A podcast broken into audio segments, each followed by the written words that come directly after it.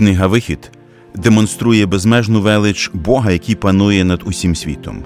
Він перетворює темряву на світло, розводить води моря, посилає хліб з неба і навіть попри невір'я з боку народу продовжує вести Ізраїль до обіцяної землі, тому що залишається вірним самому собі.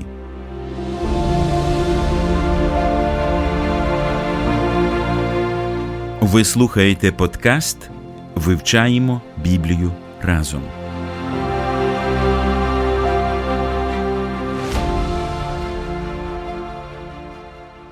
Мир дому вашому друзі.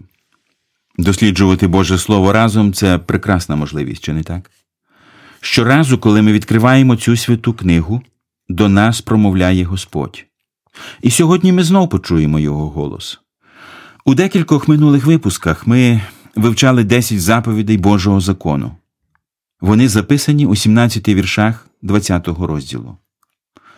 Проголошуючи свій закон на Синаї, Господь мав за мету, по-перше, з допомогою закону зберегти народ ізраїльський від моральної деградації і знищення, і, зрештою, привести їх до Христа. Тому що в Слові Божому в посланні до Галатів написано, що Він був нам вихователем до Христа, щоб ми виправдалися вірою. Е, крім цього, призначенням закону було виявити повну зіпсованість людського серця. Те, про що люди навіть не замислювалися, що це може бути гріхом, тепер виглядало як гріх саме через заповіді закону. І про це теж написано в Слові Божому. В посланні до римлян апостол Павло пише: Але я не пізнав гріха, як тільки через закон, бо я не знав би пожадливості, коли б закон не наказував, не пожадай. Перших чотири заповіді Божого закону мають безпосереднє відношення до Бога і визначають нашу відповідальність перед Ним. Інші шість заповідей визначають наше відношення і нашу відповідальність перед людьми.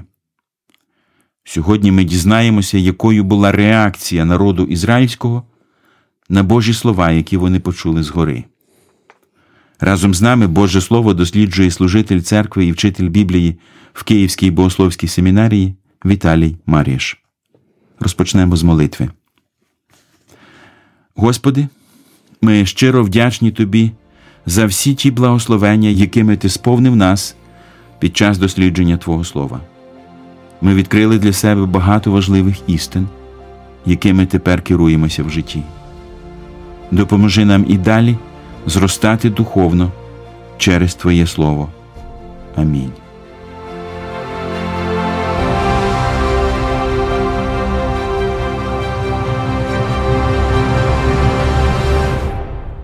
Коли ми говоримо про завіт, який склав е, з Ізраїлем Бог на Синаї, то яка тоді в нього різниця з тим завітом, який він склав з Авраамом? Завіт Мойсея, завіт, який був складений з Авраамом, не суперечать один одному. Так само, як і новий заповіт, він не суперечить завіту Синайському. В чому схожість, в чому відмінність, ми ще, сподіваюся, наступного разу торкнемося.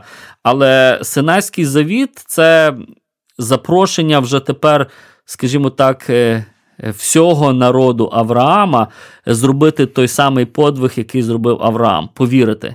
І от повірив Авраам, віддався Богові, заключив завіт. І вони, будучи зараз наступниками Авраама, вони так само повинні.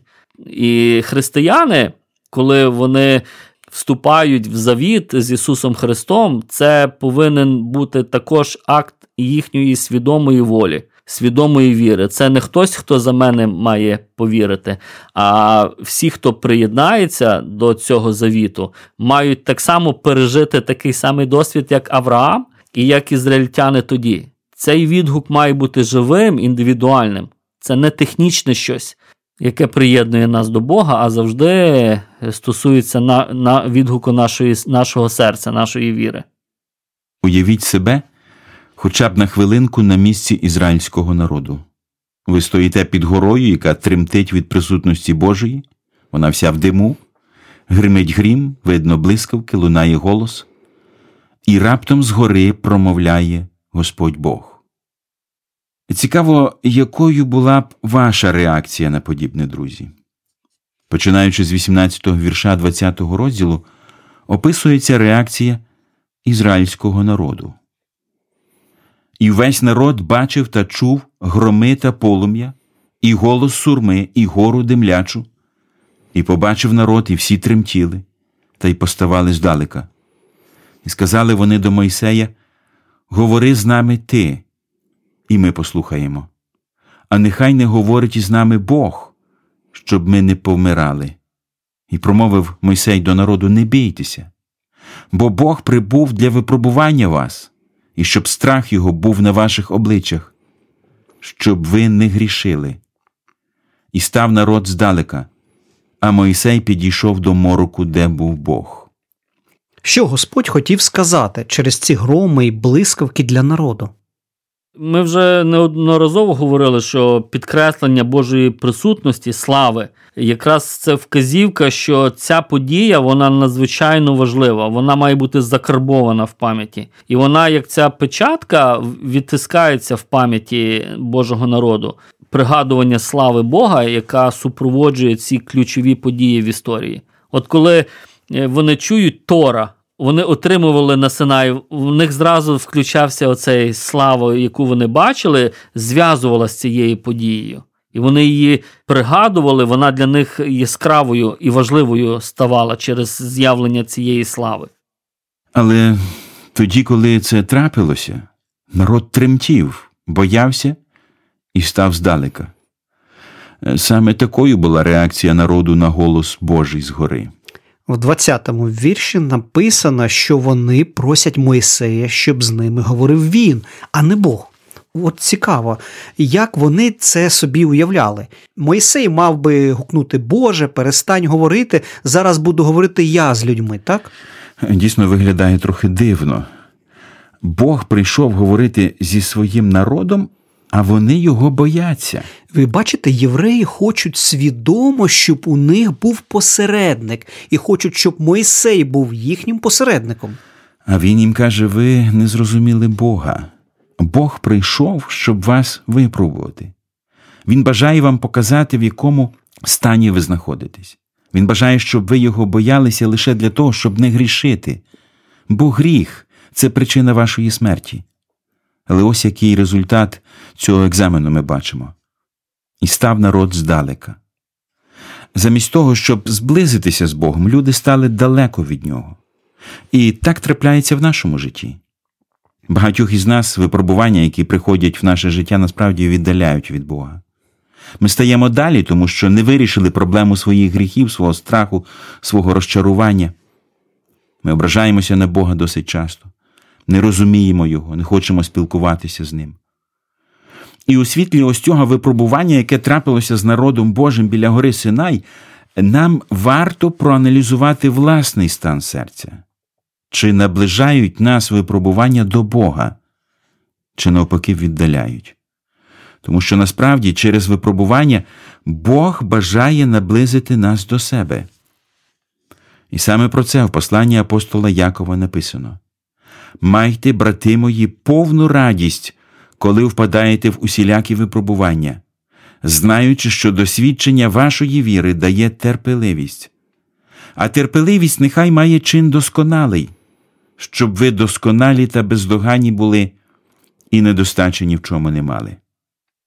Через випробування ми маємо стати досконалими. Ось яка насправді їхня мета. В нашому тексті написано, що знов на зустріч з Богом пішов лише Моїсей, а Моїсей підійшов до мороку, де був Бог. Це 21 вірш. Надзвичайно цікавий вірш. Він, мабуть, натякає на те, що Бог він е, не до кінця людиною е, може бути зрозумілий, бо ми обмежені істоти. І от Бог, який в мороці, це деякі оці церкви якраз і вказували на те, що ця частина Бога не пізнавальна до кінця людьми. А ми не можемо Бога до кінця пізнати. Бог завжди для нас буде, неначе у мороці. Щось ми про нього знаємо, але він настільки величний і настільки неосяжний, що він завжди залишиться для нас загадкою.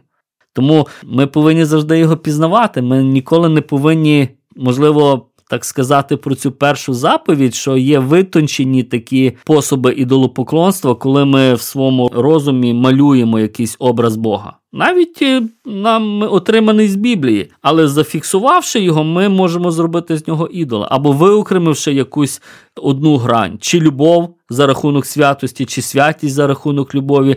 Це буде не той Бог, який справжній. А справжній Бог він неосяжний. Ми ніколи не повинні зупинятися у пізнанні цього Бога. Це один з таких практичних наслідків першої заповіді. Оце вічне життя, як Христос сказав, пізнавати тебе. Так, в тому один з смислів вічного життя. Бог неосяжний, а ми можемо і мусимо його пізнавати. Це і обов'язок, і велика радість. А Мойсей підійшов до мороку, де був Бог. Виходить, що між Моїсеєм і Богом не було ніякої стіни. Він міг говорити з ним лицем до лиця. Мойсей хотів пізнавати Бога, і Бог згодом показав, як Мойсей зміниться під час перебування в цьому мороці. Коли він сходив з гори, то його обличчя почало сяяти. Перебування в присутності Божій змінює нас, друзі. Саме тому старайтеся виділяти більше часу для спілкування з Богом. Пізнавайте Його, зустрічайтесь з Ним, слухайте Його, розмовляйте з Ним. Перебування в присутності Божій обов'язково змінить також і вас. В уривку з 23 по 26 вірші записано, так би мовити, післямова після проголошення десяти заповідей. І промовив Господь до Мойсея Отак скажеш до Ізраїлевих синів. Ви бачили, що я говорив з вами з небес. Не будете робити при мені богів із срібла, і богів із золота не будете робити собі. Ти зробиш для мене жертівника з землі, і будеш приносити на ньому свої цілопалення і свої мирні жертви, і дрібну худобу свою, і велику худобу свою, на кожному місці, де я згадаю імення своє, я до тебе прийду і поблагословлю тебе. А коли зробиш мені жертівника з каменів, то не будеш будувати його з обтесаних, бо ти підносив би над ним знаряддя своє і занечистив би його, і не будеш входити до мого жертівника ступенями, щоб не була відкрита при ньому твоя нагота. Бог знову застерігає народ від ідолопоклонства і ще раз повторює, щоб вони не робили ніяких богів, ні золотих, ні срібних. Варто звернути увагу на це застереження ні золотих, ні срібних. Золото і срібло це саме цінне, що було в євреїв. Якщо дивитися на це духовним поглядом, то ніщо з того, що цінне для нас, не може стати нашим ідолом. Наприклад, батьки або члени сім'ї це ж саме цінне для нас, правда?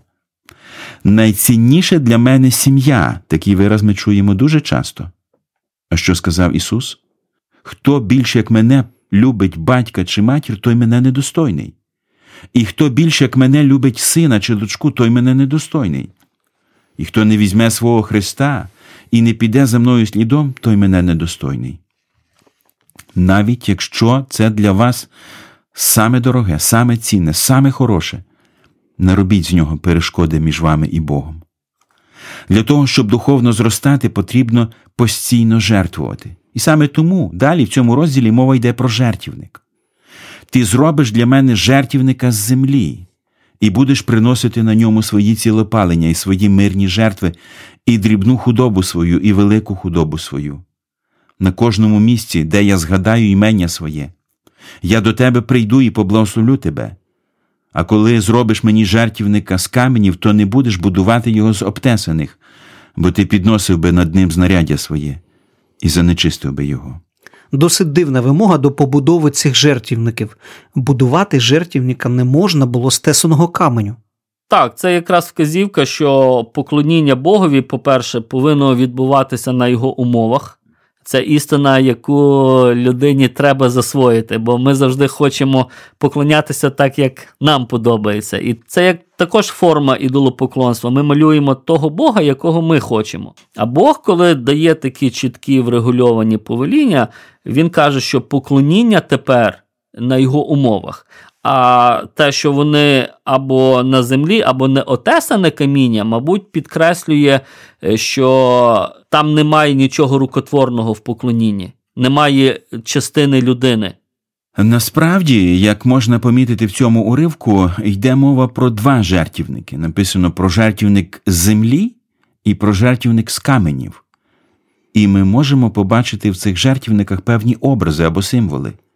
Коли мова йде про жертівник землі, то це одразу нагадує мені людину, яка була створена з пороху земного. Так, але Бог вдихнув цей порох життя.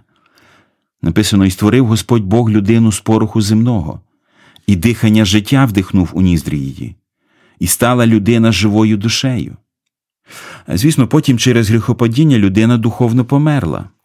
Але Бог завжди працює над тим, щоб повернути цей дух життя в людей мертвих через гріх. І тому, коли ми читаємо про цей жертівник землі, то в мене одразу виникає асоціація зі словами, записаними в посланні до Римлян, 12 розділ, перший вірш.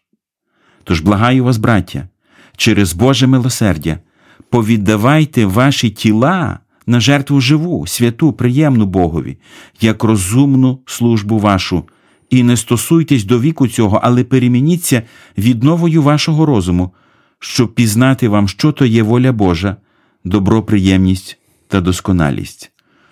Збудувати жертівника з землі означало пожертвувати земним життям для Бога, посвятити його Творцю, подарувати йому своє земне життя. І це людина має зробити добровільно. В 24-му вірші написано, що на цьому жертівнику потрібно було приносити цілопалення і мирні жертви. Цілопалення означає присвяту свого життя Богові, а мирні жертви говорять про спілкування з ним. Іншими словами, Господь говорить: присвяти мені своє життя, а потім спілкуйся зі мною. Я звернув ще увагу на таке, що такі жертівники потрібно було будувати на кожному місці, де Бог згадає імення своє.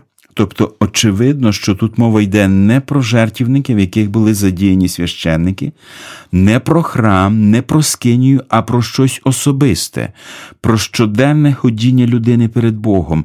Йдеться про твої стосунки з Богом, близькі, постійні стосунки з Ним. А такі стосунки без жертви неможливі, і ці стосунки мають тривати завжди. І Бог говорить, що результатом цього буде те, що Він прийде і благословить. Результат постійного спілкування з Богом це відображення Його образу в нашому реальному житті, і саме цього досяг Мойсей. Другий жертівник, про який тут написано, кардинально відрізняється від першого. Він зроблений з каменів. І як ми вже говорили, особливість цих каменів в тому, що вони не обтесані. Зазвичай, коли йде мова про камінь, то образно тут мається на увазі Христос. Таким чином, основа нашої жертви це Христос. Те, що камінь не можна тисати, означає, що до жертви Ісуса Христа людина вже нічого додати не може. Бо якщо ти будеш щось додавати, то ти його оскверняєш. Таким чином, коли порівняти цих два жертівники, то перший жертівник із землі символізує людську частину і говорить про посвяту твого земного життя, і ти маєш сам це зробити. А другий жертівник це Божа частина, це основа нашого спасіння, до якої нічого додати неможливо. 20 розділ завершується досить незрозумілою для нас засторогою, і не будеш входити до мого жертівника ступенями, щоб не була відкрита при ньому твоя нагота. Що б це могло означати? Нам потрібно розуміти, що вони ще знаходяться в пустелі. До храму і до скинії їм ще потрібно трохи часу. От вони після того, як вони отримують е, закон, далі Бог буде давати інструкцію, е, яким чином е, побудувати скинію, і вони ще, здається, біля року, а то й більше біля Синаю будуть. Ось їм потрібно поклонятися, і тимчасово Бог, бачите, в чому оцей закон? Це таке, можливо, заповідь, яка стосувалася певного періоду життя. От щодо того жертівника, бо потім Бог скаже, якого жертівника він хоче. І вони зроблять, і відбудеться переосмислення, корекція. Дійсно, цей текст про заборону входити по сходах до жертівника згадується в Божому Слові всього лише один раз. Але очевидно, що Бог заклав сюди якийсь зміст. Просто поміркуємо про наступне. Наближаючись до Бога, людина весь час духовно зростає, тобто вона сходить, піднімається до гори. Це, звісно, нелегка дорога, і її не можна полегшувати. Жертви потрібно приносити так, як сказав Бог, в покорі, в покаянні, в довірі Богу. І кожна людина може вийти тільки на певну висоту в духовному зрості. Але якщо ти хочеш стати вище на сходину від того, де ти насправді знаходишся, в тебе нічого не вийде. Відкриється твоя духовна нагота. І, можливо, саме тому про це в Слові Божому написано так: через дану мені благодать кажу кожному з вас не думати про себе більш ніж належить думати, але думати скромно, у міру віри, як кожному Бог наділив. І, до речі, цей текст знаходиться поруч зі словами, які говорять про те, що ми маємо повідавати свої тіла на жертву живу, святу, приємну Богові, як розумну службу вашу.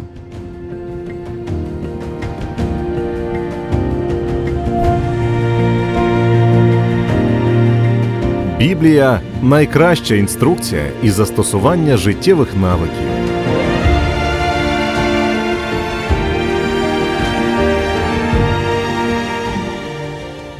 Сьогодні ми завершуємо вивчення 20-го розділу книги Вихід, де міститься 10 заповідей Божого закону. Які висновки для свого практичного життя ми можемо взяти із того, про що дізналися? Ну, один з найбільших висновків це те, що християни не повинні бути ворожими настроєні до закону. Бо є такі, знаєте, от е, протиставлення закон і благодать. Е, воно стосується неправильного використання закону, а не самої суті закону. Бо закон це також подарунок від Бога. Це є частиною того, що має бути рідним. Якщо ми в новому заповіті, то цей закон має бути написаний в серці віруючої людини. І звісно, суть цього закону, як сам Ісус підсумував е, нового завіту, закону нового заповіту це любов до ближнього, любов до Бога і любов до ближнього. Це дві великі заповіді, які підсумовують. І ці дві великі заповіді, вони якраз є хорошим індикатором, що ми знаходимося в завіті е, з цим Богом. І, звісно, існування самого заповіту нагадує, що ті, хто ще не в цьому завіті, потрібно скоріше доєднатись, долучитись до цього завіту. І це можна зробити через е, хрещення, як тоді євреї очистились, і хрещення демонструє свою готовність, що ми е, вступаємо в стосунки живі з цим Богом через Христа. Приходите, тому що це важливо, Бог закликає до таких стосунків. Цей завіт не є закритий лише для когось. Надзвичайно актуально.